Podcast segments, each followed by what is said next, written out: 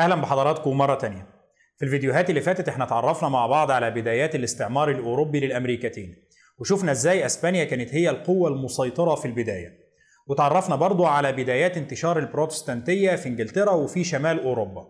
النهارده إن شاء الله هنكمل كلامنا علشان نتعرف على إزاي انتشار البروتستانتية في إنجلترا هيؤدي في النهاية إلى صراع ما بين إنجلترا وما بين إسبانيا وإزاي الصراع ده هيؤثر على مستقبل العالم الجديد. خليكم معانا. طيب قبل ما ندخل في التفاصيل المرة دي في سؤال متكرر من حضراتكم بخصوص إيه العلاقة ما بين الإصلاح الديني في أوروبا أو نشأة البروتستانتية وما بين أمريكا؟ إحنا المفترض بنتكلم عن تاريخ الولايات المتحدة. إيه علاقة ده بأحداث بتحصل في أوروبا؟ الحقيقة إن إحنا هنجاوب على السؤال ده على جزئين. الجزء الأول اللي هو اللي إحنا بنتناوله حاليا اللي هو المتعلق بإزاي نشأة البروتستانتية وتحول إنجلترا من الكاثوليكية إلى البروتستانتية هيأثر على العلاقات ما بينها وما بين أسبانيا. وازاي الصراع ما بين الدولتين دول هينشأ وازاي هيؤدي في النهاية لأنه إنجلترا تسيطر على مساحات كبيرة من القارة الأمريكية. المساحات دي اللي هي هتتحول فيما بعد للولايات المتحدة الأمريكية. والجزء الثاني هنتناوله لاحقا لما نيجي نتناول الهجرات الواسعة للأوروبيين إلى أمريكا علشان نعرف مين الأوروبيين اللي كانوا بيهاجروا للعالم الجديد وإيه الدوافع اللي كانت بتخليهم يهاجروا. ولكن ده هنتناوله في وقته. فقليلا من الصبر. هنري الثامن عمل الانفصال ما بين الكنيسة الإنجليزية والكنيسة الكاثوليكية في روما وبقى هو رأس الكنيسة الإنجليزية. وبالتالي من الناحية النظرية بقت الكنيسة الإنجليزية كنيسة منفصلة تماما عن الكنيسة الكاثوليكية في روما. ومن الناحية النظرية برضه بقت الكنيسة الإنجليزية في عهد هنري الثامن واحدة من الكنائس اللي شملتها موجة التغيير والإصلاح الديني في أوروبا واللي تحولت إلى البروتستانتية.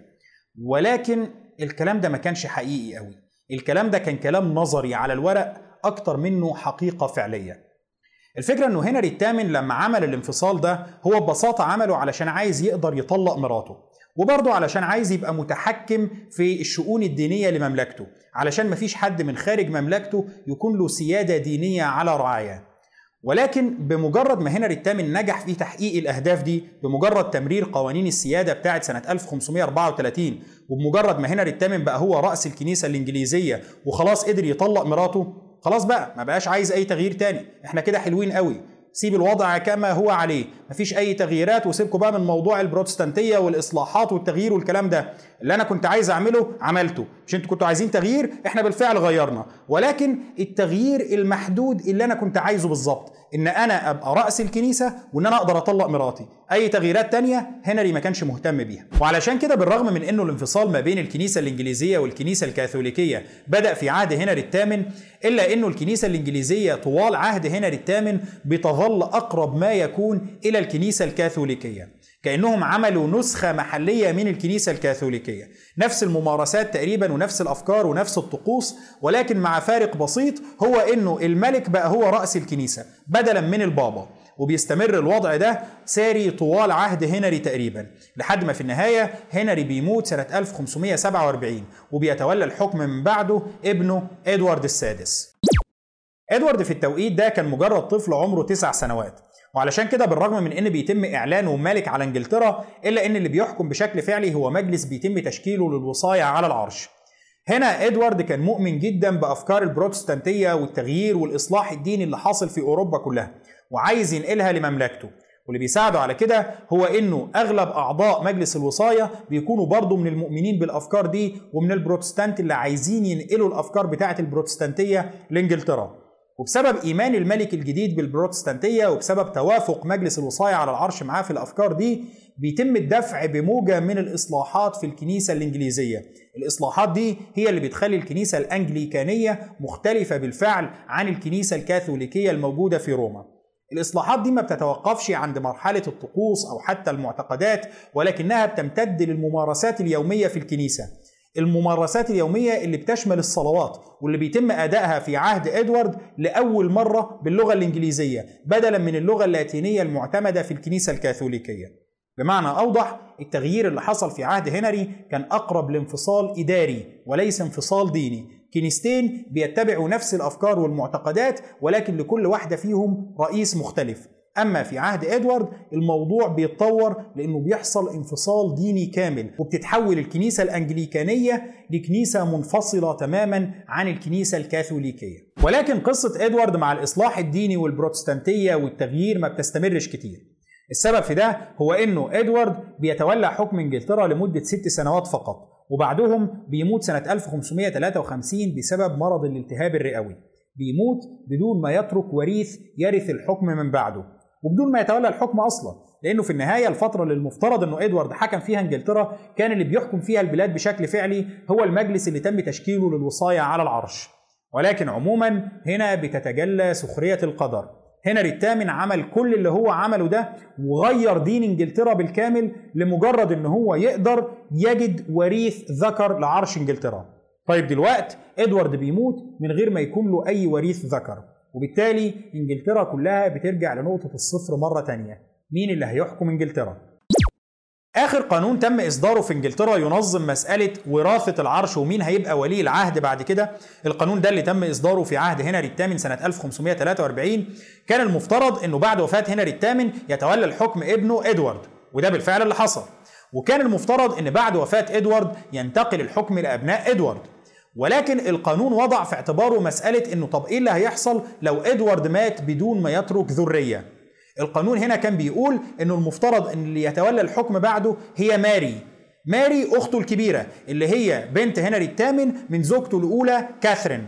وإنه لو ماري هي كمان ماتت بدون ما تترك ذرية العرش هينتقل إلى أختها الأصغر منها إليزابيث اللي هي بنت هنري الثامن من زوجته ان بولين طيب إدوارد ما بيموتش فجأة.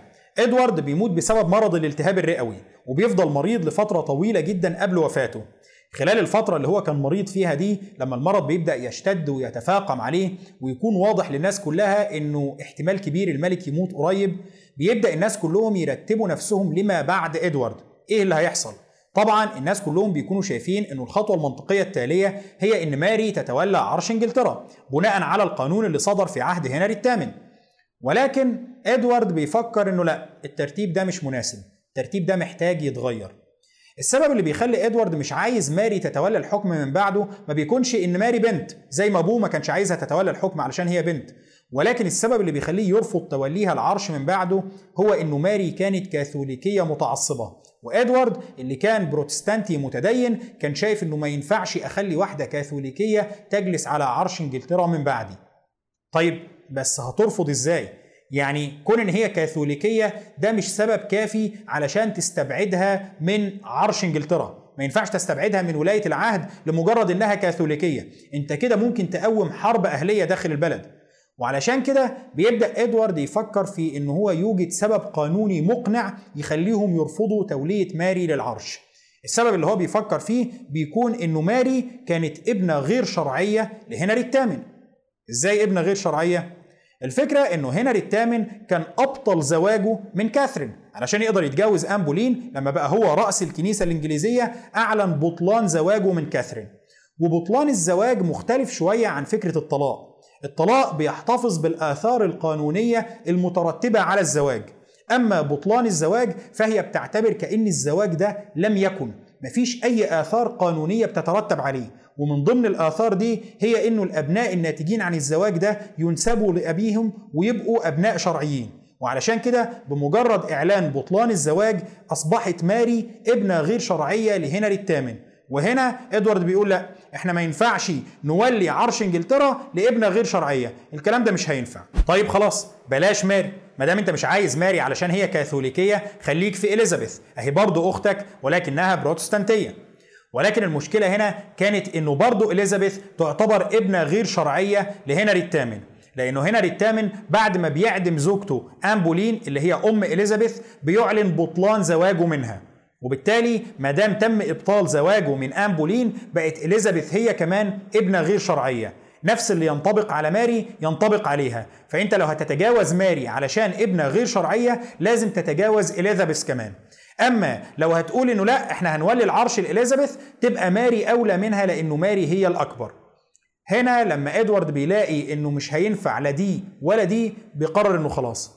نسيبنا من الاثنين دول خالص ونبدأ ننقل العرش الإنجليزي لفرع تاني من الأسرة الحاكمة يكون غير مشكوك في شرعيته. نشوف فرع تاني من الأسرة الحاكمة الفرع ده يكون بروتستانتي زي ما أنا عايز علشان الملك القادم يكون ملك بروتستانتي وفي نفس الوقت يكون مفيش أدنى شك في شرعية نسبهم إلى الأسرة الحاكمة. وبكده نبقى تجاوزنا المشكلة دي خالص ونقلنا العرش مباشرة إلى فرع بروتستانتي. إدوارد بالفعل بيستقر على الرأي ده وبيبدأ يجهز وثيقة علشان تبقى هي دي خطته لوراثة العرش.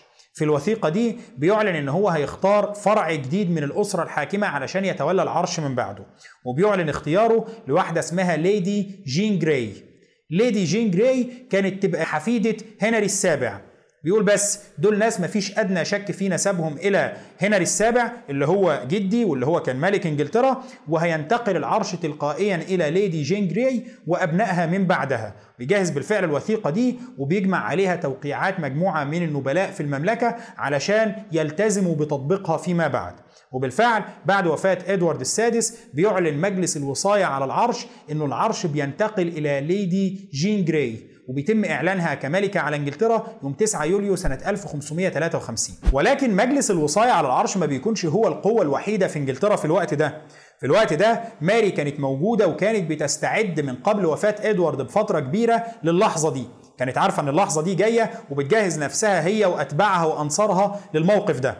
خصوصا إنه كان في صراع كبير جدا داخل إنجلترا ما بين البروتستانت وما بين الكاثوليك. وكان في قطاع كبير جدا من الشعب الإنجليزي مؤمن بإنه ماري هي الأحق بالعرش. ماري هنا بتظهر وبتعلن نفسها كملكة على إنجلترا وبتطالب بحقها في العرش. طيب حضرتك إزاي هتحكمي إنجلترا وأنت ابنة غير شرعية؟ قالت لهم وإيه المشكلة؟ أنا معترف إن أنا ابن غير شرعية مش مشكلة. بس هنا الثامن نفسه اللي هو أبويا اللي أعلن إن أنا غير شرعية واللي أبطل زواجه من أمي هو نفسه اللي حطني في خطته لوراثة العرش. وبالتالي ما يجيش حد بقى دلوقتي يقول لي لا أنت ما ينفعش تحكمي علشان أنت بنت غير شرعية. أنا كنت بنت غير شرعية برضه في اللحظة اللي اسمي اتحط فيها في خطة وراثة العرش. أيوه بس إدوارد عمل وثيقة جديدة. قالت لهم الوثيقة دي حتة ورقة. إدوارد عملها ومضى عليها النبلاء بالقوة. ولكن أنا بستند في مطلبي للعرش على قانون أصدره البرلمان الإنجليزي. الشعب الإنجليزي نفسه هو اللي أصدر القانون ده وكان بموافقة ورضا هنري الثامن لكن حتة الورقة اللي عملها إدوارد لا تفوق في حجيتها قانون وراثة العرش. وبخلاف النواحي القانونية للنزاع فالوضع على الأرض بيحكم. أنصار ماري كانوا أقوى وأكثر وأكثر استعدادا للسيطرة على الحكم.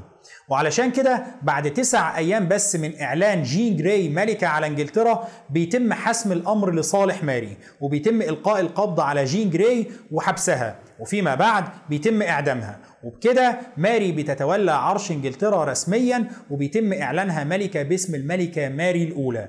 الملكة ماري الأولى اللي هي كانت كاثوليكية متعصبة واللي كانت تبقى بنت خالة شارل الخامس ملك أسبانيا وإمبراطور الإمبراطورية الرومانية المقدسة. طبعا بمجرد تولي ماري لعرش إنجلترا بتبدأ في حملة لإزالة كل التغييرات اللي عملها أبوها وأخوها في المجال الديني. انسى بقى انت وهو موضوع الاصلاح الديني والبروتستانتية والهرطقة اللي أنتوا كنتوا فيها دي. الكلام ده كله هيتلغي. إحنا كاثوليك تابعين للكنيسة الكاثوليكية الموجودة في روما. وأي حد يقول غير كده اقبضوا عليه واعدموه. وبتبدأ في حملة شرسة لمطاردة البروتستانت وقمع الأفكار البروتستانتية وأفكار الإصلاح الديني في إنجلترا. أي حد يحاول يرفع راسه ويقول كلمتين من دول اقبضوا عليه واعدموه. حملات الاضطهاد للبروتستانت هي اللي بتكسب ماري لقب ماري الدموية. ولكن بغض النظر عن أفكار ماري فيما يخص الإصلاح الديني أو اضطهاد البروتستانت كان في نقطة مفصلية تانية بتحصل في عهد ماري. النقطة دي هو إنه الملكة كان المفترض تتجوز علشان تنجب وريث للعرش. وهنا بتبدأ المشاكل تظهر مع اختيار العريس المنتظر. بالرغم من إنه النبلاء والبرلمان الإنجليزي بيحاولوا يرشحوا أكتر من عريس مناسب للملكة إلا إن ماري بترفض كل العرسان اللي بيتم ترشيحهم ليها وبتقرر في النهاية إنها هتتجوز فيليب ابن شارل الخامس. شارل الخامس اللي هو ابن خالتها. بتقرر تتجوز فيليب ابنه. تقول الجماعة دول قرايبي من ناحية أمي وكاثوليك زي حالاتي فإحنا نتجوز ونخلف بقى وريث كاثوليكي لعرش إنجلترا وبكده نضمن القضاء على فكرة البروتستانتية في إنجلترا إلى الأبد. بالرغم من إنه البرلمان الإنجليزي بيوجه عدد من المناشدات للملكة إنها تعيد التفكير في الموضوع ده ويعني شوفي لك أي رجل إنجليزي هو اللي يحكم جنبا إلى جنب معاكي باعتبار إنه في الوقت ده هي لو اتجوزت فيليب فيليب هيبقى ملك إنجلترا. آه العرش من حقها هي ولكن هو باعتباره زوج الملكة كان هيحمل لقب ملك إنجلترا. والإنجليز كانوا خايفين إنه زواج الملكة بتاعتهم من ابن ملك أسبانيا وإمبراطور الإمبراطورية الرومانية المقدسة يخلي إنجلترا في النهاية تتحول لمنطقة تابعة لممتلكات الهابسبرج وخلاص. إلا إنه الملكة بتصر على موقفها. أنا مش هتجوز غير فيليب. طيب هنا فيليب كان مجرد أمير أسباني. أي نعم أبوه شارل الخامس كان إمبراطور الإمبراطورية الرومانية المقدسة وكان ملك أسبانيا ولكن ابنه في النهاية كان مجرد أمير. هنا شارل الخامس بيقول إنه لا أنا ابني لو هيتجوز ملكة إنجلترا لازم هو كمان يكون ملك. ما ينفعش يكون أقل منها. لازم يبقى ملك علشان يكون ند وكفء للزواج منها. وعلشان كده بيقرر سنة 1554 إن هو يتنازل لابنه عن مملكة نابولي اللي كانت تابعة له. بيقول له خلاص أنت اللي هتحكم نابولي وهيتم تتويجك ملك عليها علشان تبقى ملك زيك زي زوجتك. وفي نفس الوقت بيتنازل لابنه كمان عن مزاعمه في مملكة القدس. مملكة القدس اللي ما كانتش طبعا تابعة لشارل الخامس وإنما كان بيزعم إن هي من حقه. القدس طبعا في الوقت ده كانت تحت سيطرة المسلمين كانت تحت سيطرة العثمانيين. ولكن شارل الخامس كان شايف إنه لا دي من حقي. أنا في يوم من الأيام لما هحارب العثمانيين وأقدر أنتصر عليهم هنتزع مملكة القدس وأبقى أنا الملك عليها. كان بيزعم إن ده حق له. هو هنا بيتنازل لابنه عن مملكة حقيقية اللي هي مملكة نابولي وعن مزاعمه في مملكة القدس. علشان كمان يبقى ابنه معاه لقبين مش لقب واحد. وبالتالي يكون ند للزواج من ملكة إنجلترا. وبالفعل بيتنازل له عن الألقاب دي سنة 1554 وفي نفس السنة بتتم إجراءات الزواج ما بين فيليب وما بين ماري في كنيسة وينشستر في إنجلترا يوم 25 يوليو سنة 1554 السنة اللي بعدها على طول سنة 1555 شارل الخامس بينجح في توقيع اتفاق أوكسبرج مع الأمراء البروتستانت اللي كانوا موجودين داخل إمبراطوريته الشاسعة ومتحالفين ضده. وبعد توقيع الاتفاق ده كان المفترض أن الإمبراطورية الضخمة دي هتدخل في حالة من السلام والهدوء النسبي. هنا شارل الخامس بيلاقي إن ده الوقت المناسب اللي يقدر يعتزل فيه الحكم ويقسم ممتلكاته الشاسعة دي على الورثة بتوعه. شارل الخامس بيشوف إنه خلاص ما دام الدنيا بدأت تهدى أنا هروح أقضي بقيه حياتي في دير.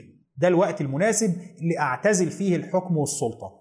وهنا بيقرر إن هو هيقسم الممتلكات الشاسعة دي ما بين ابنه فيليب وأخوه فرديناند أخوه فرديناند بيكون من نصيبه لقب إمبراطور الإمبراطورية الرومانية المقدسة وحكم مناطق وسط أوروبا اللي هي النمسا وألمانيا بشكل أساسي. بينما ابنه فيليب بيكون من نصيبه حكم أسبانيا وكل ممتلكاتها في العالم الجديد وحكم نابولي وحكم المنطقة المعروفة حاليا باسم هولندا. دي بتبقى اللحظة اللي أسرة الهابسبرج بتنقسم فيها إلى فرعين كبار الفرع الأسباني والفرع النمساوي. عموما تقسيم إمبراطورية شاسعة بالضخامة دي بياخد شوية وقت ما بيتمش بين يوم وليلة.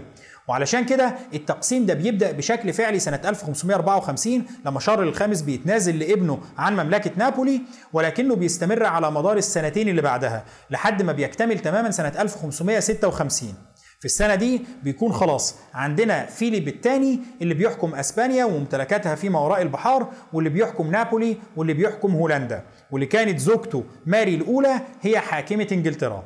الاثنين بيقرروا في اللحظة دي إن هم هيبدأوا حملة لمكافحة الهرطقة والقضاء على البروتستانتية داخل الممالك التابعة ليهم. بالنسبة لماري الأولى الموضوع كان بسيط. هي هتكافح البروتستانتية داخل إنجلترا.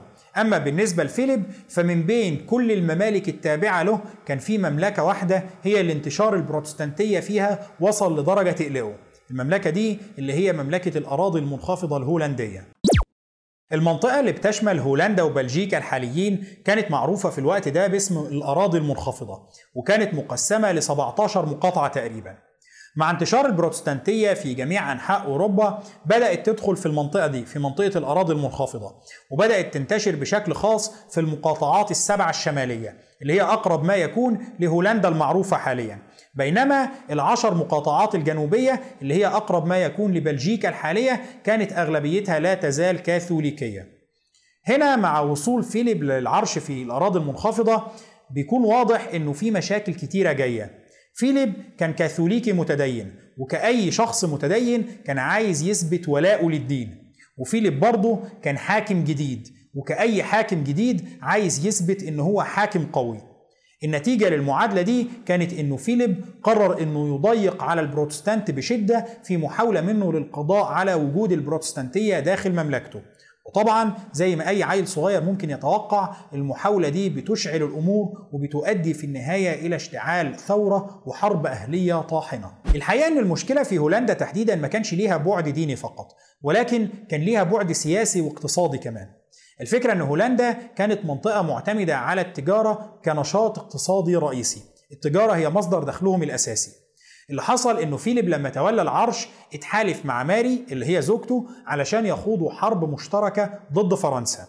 طبعا الحرب دي سببت مشكلتين للهولنديين. المشكلة الأولى هي إنها قللت النشاط التجاري بتاعهم. ما دام في حرب قائمة مش هنقدر نبيع ونشتري ونتاجر مع الفرنسيين وبالتالي دخل الهولنديين قل. المشكلة الثانية كانت إنه بسبب تكاليف الحرب المرتفعة فيليب بقى بيفرض ضرائب أعلى على الهولنديين. علشان هو عايز يمول الحرب بتاعته دي. بس بالنسبة للهولنديين الموضوع كان لا دي مشكلة تانية. يعني مش كفاية إن دخلنا قل بسبب حرب إحنا أصلا مش مهتمين بيها. لا الأسوأ من كده كمان انه الشوية اللي باقيين من دخلنا دول هياخدوهم كضرايب علشان يمولوا الحرب اللي إحنا مش موافقين عليها. وعلشان كل العوامل دي سواء العوامل الدينية أو السياسية أو الاقتصادية هولندا كانت منطقة مرشحة بشدة للانفجار. طيب إحنا هنناقش انفجار الوضع في هولندا في الفيديو اللي جاي إن شاء الله. ولكن خلينا نرجع لإنجلترا مرة تانية. اللي بينقذ الوضع في إنجلترا من إن هو يتفاقم ويوصل لمرحلة الانفجار زي ما هيحصل في هولندا فيما بعد هو إنه ماري الأولى بتموت. ماري بتموت بعد حكم استمر لمدة خمس سنوات.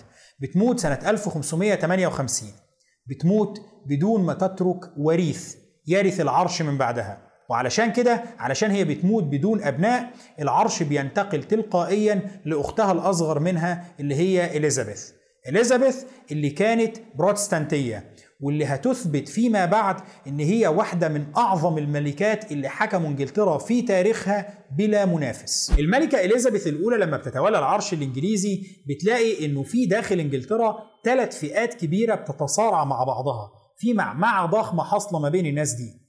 الفئة الأولى اللي هم الكاثوليك اللي كانوا شايفين إنه يا ماري دي كانت ملكة عظيمة يا سلام لو كل الملوك زيها. وإنه هنري وإدوارد دول أقرب للمهرطقين أو الكفار. وان المفترض إن إحنا نقمع الأفكار البروتستانتية ونمنع تماما أي حاجة ليها أي علاقة بالإصلاح الديني داخل إنجلترا. الكاثوليك كانوا كتير لكنهم ما كانوش الأغلبية. وبالرغم من كده الكفة بتاعتهم كانت كفة قوية. ليه؟ لأنه الكاثوليك كانوا بيتمتعوا بدعم خارجي قوي. أغلب القوى السياسية الكبيرة في أوروبا في الوقت ده كانت قوى كاثوليكية. وكان ممكن لو حصل أي اضطهاد للكاثوليك الموجودين داخل إنجلترا إن هم يتدخلوا ويعلنوا الحرب على إنجلترا حماية أو دفاعا عن الكاثوليك. الفئة الثانية اللي كانت موجودة في الوقت ده كانت فئة البروتستانت اللي عاجبهم الإصلاح الديني بتاع هنري وبتاع إدوارد. دول اللي هم شايفين إنه أيوه إحنا لازم نستقل عن الكنيسة الكاثوليكية ولازم الملك يكون هو رأس الكنيسة الإنجليزية ولازم نعمل شوية إصلاحات. اللي مبسوطين بشوية الإصلاحات اللي حصلت ومش عايزين أكتر منها اللي هم بمعنى آخر موافقين على اللي الحكومة عملته. الحكومة عملت ده إحنا شايفين إنه ده كفاية ومش عايزين إصلاحات أكتر منها. أما الفئة الثالثه فدول اللي هم كانوا البروتستانت المتعصبين. دول اللي كانوا شايفين إنه الإصلاحات اللي حصلت لغاية دلوقتي دي كلام فاضي. مفيش أي إصلاحات جوهرية مفيش حاجة اتغيرت في المضمون. اللي اتغير كله حاجات شكلية. كل اللي حصل إن إحنا شلنا البابا وجبنا الملك. ولكن لا تزال الكنيسة الإنجليزية فيها ممارسات وأفكار كتير خاطئة. إحنا لازم نقتدي باللي حصل في ألمانيا ويكون عندنا إصلاح ديني كامل وتغيير جذري ونهدم تماما الكنيسة القديمة دي. أشهر طائفة من الطوائف اللي كانت مؤمنة بالأفكار دي في عهد إليزابيث كانت طائفة بروتستانتية اسمهم البيوريتان. ودول إحنا هنرجع نتكلم عنهم بعد كده إن شاء الله لما نتكلم عن هجرات الإنجليز إلى أمريكا. خلال أول سنتين من حكم إليزابيث بيكون الشغل الشاغل ليها هو التوصل لتسوية مقبولة من كل الأطراف دي. هو التوصل لحل وسط يرضي جميع الأطراف بحيث إن هو يمنع اندلاع حرب أهلية داخل إنجلترا.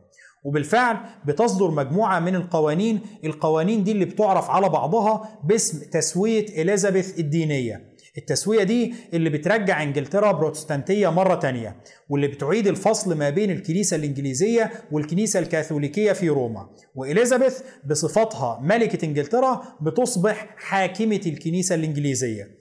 ولكنها في نفس الوقت بتحاول تحافظ على بعض مظاهر الطقوس الكاثوليكية علشان تحاول ترضي الكاثوليك. طبعا المحاولات دي ما بتعجبش الكاثوليك. اللي هو لا هو أنت فاكرة إن أنت علشان سبت لنا شوية مظاهر أو حاجات ترضينا كده إحنا بقينا كاثوليك إحنا ما دام مش تابعين للبابا في روما فإحنا كده مش كاثوليك إحنا كده مهرطقين بينما على الجانب الآخر برضه ما بتعجبش البيوريتان اللي هم البروتستانت المتعصبين. هو انت فاكره شوية الحاجات اللي انت عملتيها دي كده بقيتي بروتستانتيه؟ لا حضرتك البروتستانتيه دي معناها إصلاح كامل وثورة شاملة. ولكن في النهاية اللي إليزابيث بتوصل له بيكون أقرب ما يكون للتسوية المقبولة. أي نعم بتحصل بعض الاعتراضات ضدها وبيحصل بعض محاولات التمرد ضد إليزابيث ولكنها بتنجح في النهاية في إقرار الوضع ده وفي قمع أي محاولات للتمرد ضدها.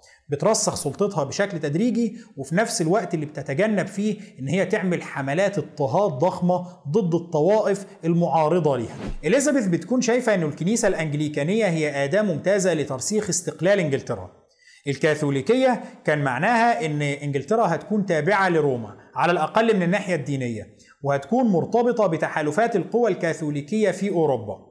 وعلى الجانب الآخر لو سيبنا البروتستانتية بشكل مفتوح زي ما هو حاصل في ألمانيا وزي ما البيوريتان عايزين الموضوع هيتحول بالنسبة لإليزابيث إلى فوضى كاملة.